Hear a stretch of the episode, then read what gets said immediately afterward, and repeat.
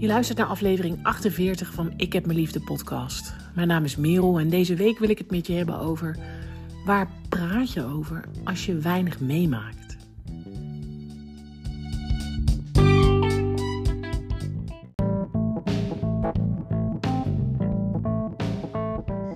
En voordat we de podcast induiken samen, wil ik reclame maken voor mijn boek Ik heb me lief, hoe ik mijn eigen reddingsboei werd. In het boek lees je mijn verhaal en ik ga ongelooflijk met de billen bloot. Zo lees je bijvoorbeeld over mijn zoektocht naar liefde, uh, mijn lessen die ik leerde van mijn burn-out, hoe ik heb leren leven en nog steeds aan het proberen ben uh, met een chronische en progressieve ziekte. In mijn geval is dat MS. En in het boek raak ik heel veel thema's aan.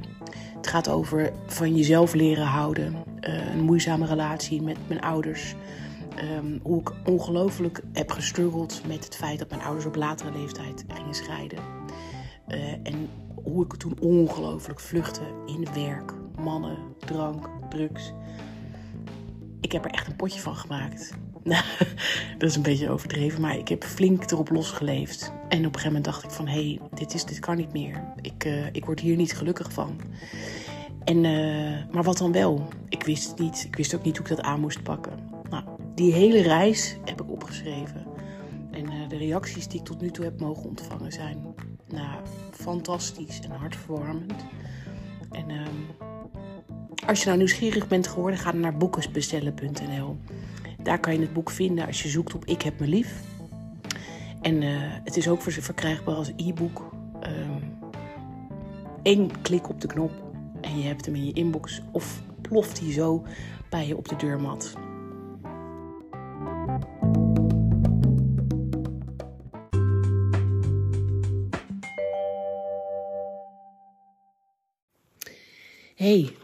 Het is uh, donderdagochtend 30 november als ik dit opneem.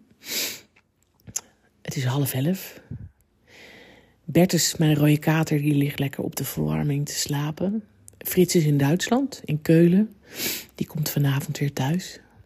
En ik zit nog lekker in mijn pyjama en mijn ochtendjas. Met een grote kop thee voor mijn neus.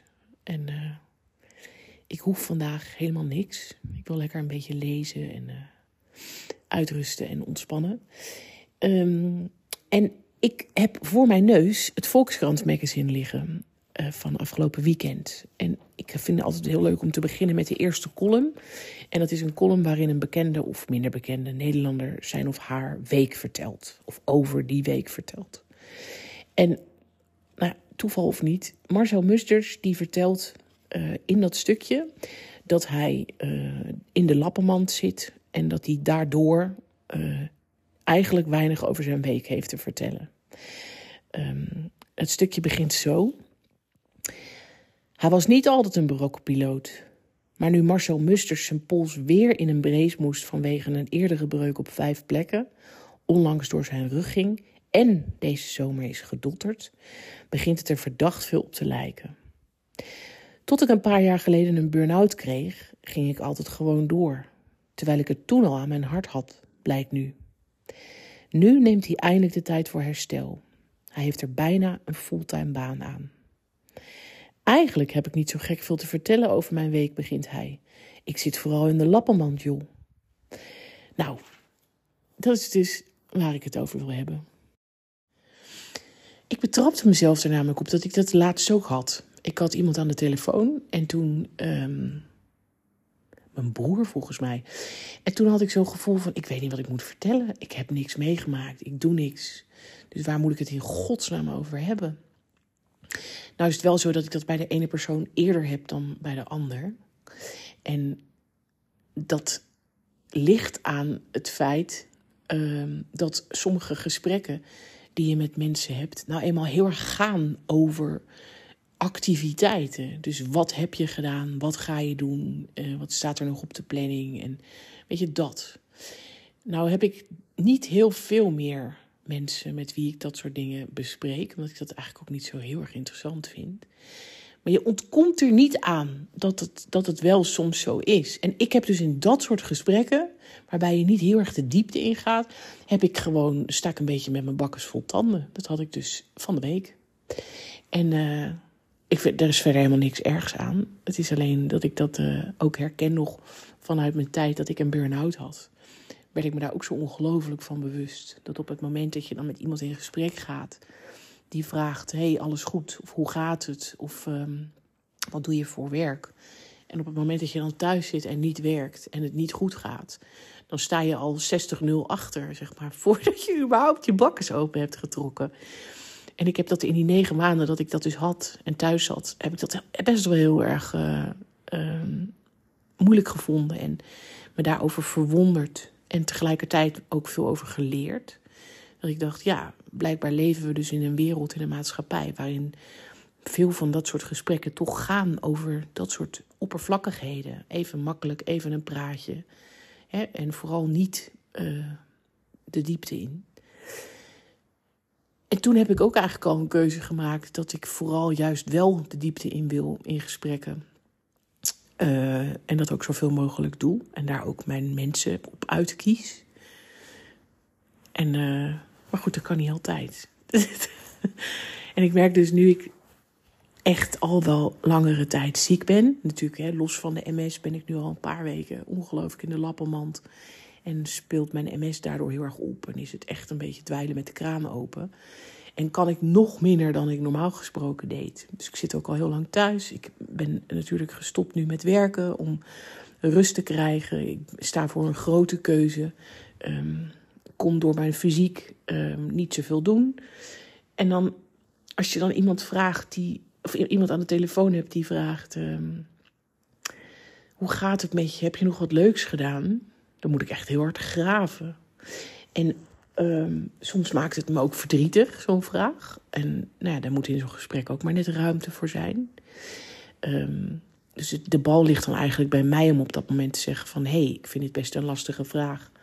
Ik heb daar niet zozeer een antwoord op, maar um, ik heb bijvoorbeeld wel een hele leuke puzzel gemaakt... of ik heb gekleurd, of weet je, dat je het daarover kan gaan hebben. Maar niet iedereen zit daarop te wachten. En ook, ik wil dat gesprek ook niet met iedereen voeren, omdat het af en toe zo pijnlijk is dat ik daar, nou ja, echt irritant. En het is hè, dus dat ik dat zo uitroep dat ik het irritant vind, dat vind ik zelf ook wel een, um, een, een teken of een seintje dat ik daar nog wat uh, in mag veranderen en nog wat mag leren. En ik weet ook al waar het ongemak in zit. Um, en als ik hem even plat sla, Even zucht ook tussendoor, want ik vind dit nogal wat. Waar het mij, wat ik het allermoeilijkste vind, is... ik heb heel lang alles in mijn eentje op willen lossen. Ik wilde mensen niet lastigvallen.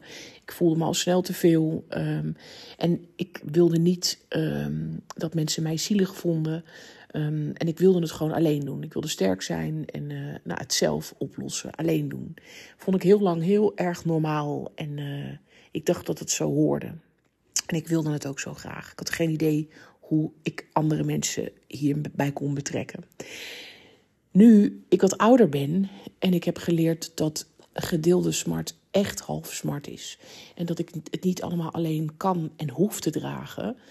Um, weet ik dat ik er juist slim aan doe en dat het goed voor me is om op momenten dat het niet zo goed met me gaat, contact te zoeken met andere mensen. En om dat ook te benoemen, om het erover te hebben. En um, om het bespreekbaar te maken. Maar dat betekent dus dat op momenten dat ik me echt niet oké voel, en ik dus ook vaak heel laag in mijn energie zit en mentaal vaak ook niet zo heel goed ga, uh, en fysiek dus ook niet, dat ik dan best wel al mijn kracht bij elkaar moet schrapen om het er met een ander over te hebben. En ik doe dat natuurlijk heel vaak met Frits, maar ja, ik wil ook wel eens een keer met iemand anders kletsen. En um, dat is ook goed verder. En uh, uh, maar dat kost dan best veel kruim en ook moeite. Um, en op het moment dat ik dan een ander iemand bel en moet uitleggen wat er aan de hand is. Uh, en ik word me in zo'n gesprek nog meer bewust van hoe weinig ik doe. Bijvoorbeeld omdat die persoon over zijn of haar leven vertelt. Of, uh, dan is het zo pijnlijk. Ik vind het gewoon soms makkelijker om het dan even uit de weg te gaan. Om even geen contact te zoeken. Om het wel ook weer uh, in mijn hoofd of op papier of met Frits uit te werken en te zoeken en te bespreken. Terwijl juist met andere mensen maakt het mijn wereld groter. En uh, dan, dan is het dan maar even pijnlijk. En dan vind ik het maar even stom dat ik dus vind dat ik minder te doen heb. En dat ik dus niet meer de leuke getapte merel aan de telefoon ben. En dat ik niet meer veel verhalen kan vertellen over mijn werk of activiteiten. Dat is het denk ik ook. Ik moet wennen aan, dan, aan de nieuwe merel. Aan, aan, die dus af en toe periodes heeft waarin ze minder kan. Ja. Zo heb ik hier even een doorbraakje. Dus om de vraag te beantwoorden van de podcast, waar heb je het over als je minder meemaakt? Daarover gewoon dat benoemen, dat, dat ik het lastig vind. Ja. En of die ander dat dan wel of niet oppakt en we het er dan wel of niet over kunnen hebben, dat is dan. Nou, dat is mooi meegenomen als het wel lukt en als het niet lukt is het ook oké. Maar ik moet daar nog aan wennen en ik wil daar nog aan wennen en die ander mag dat dan dus ook. Nou ja, als je dat dan een paar keer, als ik dat dan een paar keer oefen, dan. Uh... Ja, dus dat ga ik doen. Dus ik heb nu mijn eigen vraag beantwoord. Bedankt voor het, bedankt voor het luisteren van deze therapiesessie. Ik hoop dat je er iets aan hebt gehad. En zo niet, dan uh, snap, ik dat, snap ik dat helemaal. En zo wel, dan is het mooi. Ja. Liefs en tot de volgende.